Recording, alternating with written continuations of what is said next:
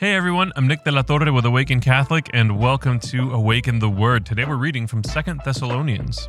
Paul, Silvanus, and Timothy to the Church of the Thessalonians in God our Father and the Lord Jesus Christ. Grace to you and peace from God our Father and the Lord Jesus Christ. We must always give thanks to God for you, brothers and sisters, as is right, because your faith is growing abundantly, and the love of every one of you for one another is increasing.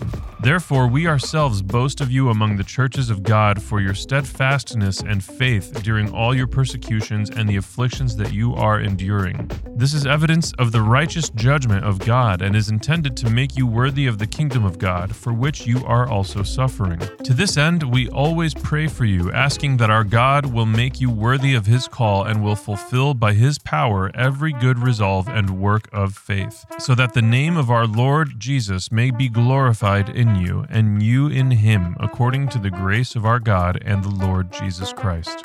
You may or may not have heard the phrase, seeing how the hot dog is made. And I always enjoy when I'm reading the New Testament and then other documents from the early church, I always enjoy seeing how the proverbial hot dog of the church was made. In the New Testament, our Lord instituted the church in his apostles by bestowing upon them authority to teach and to convey the sacraments. In the Acts of the Apostles and in the writings of St. Paul, like the one we read today, we see the church working through the, the growing pains of how do we do this now that our Lord has ascended into heaven. And in today's specific example, St. Paul is applauding the church of the Thessalonians who seem to be doing it quite well. And in a time where it can be so confusing how to live well, how to be a Christian well, I think it's worth looking at what he was applauding in the Thessalonians and then trying to apply those things in our own lives. The first thing St. Paul affirms them for is growing in faith. Are we proactively growing in faith? It means not settling for where we're at today, but rather wanting to go deeper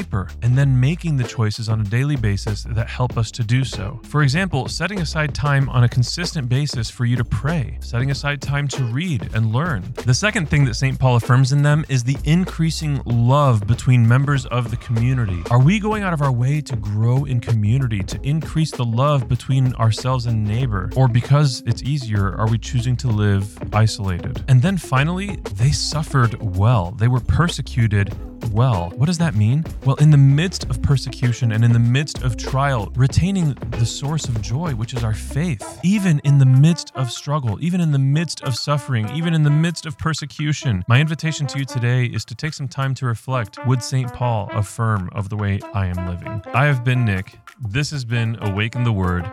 Before you go, I just need you to know that Jesus loves you. Peace.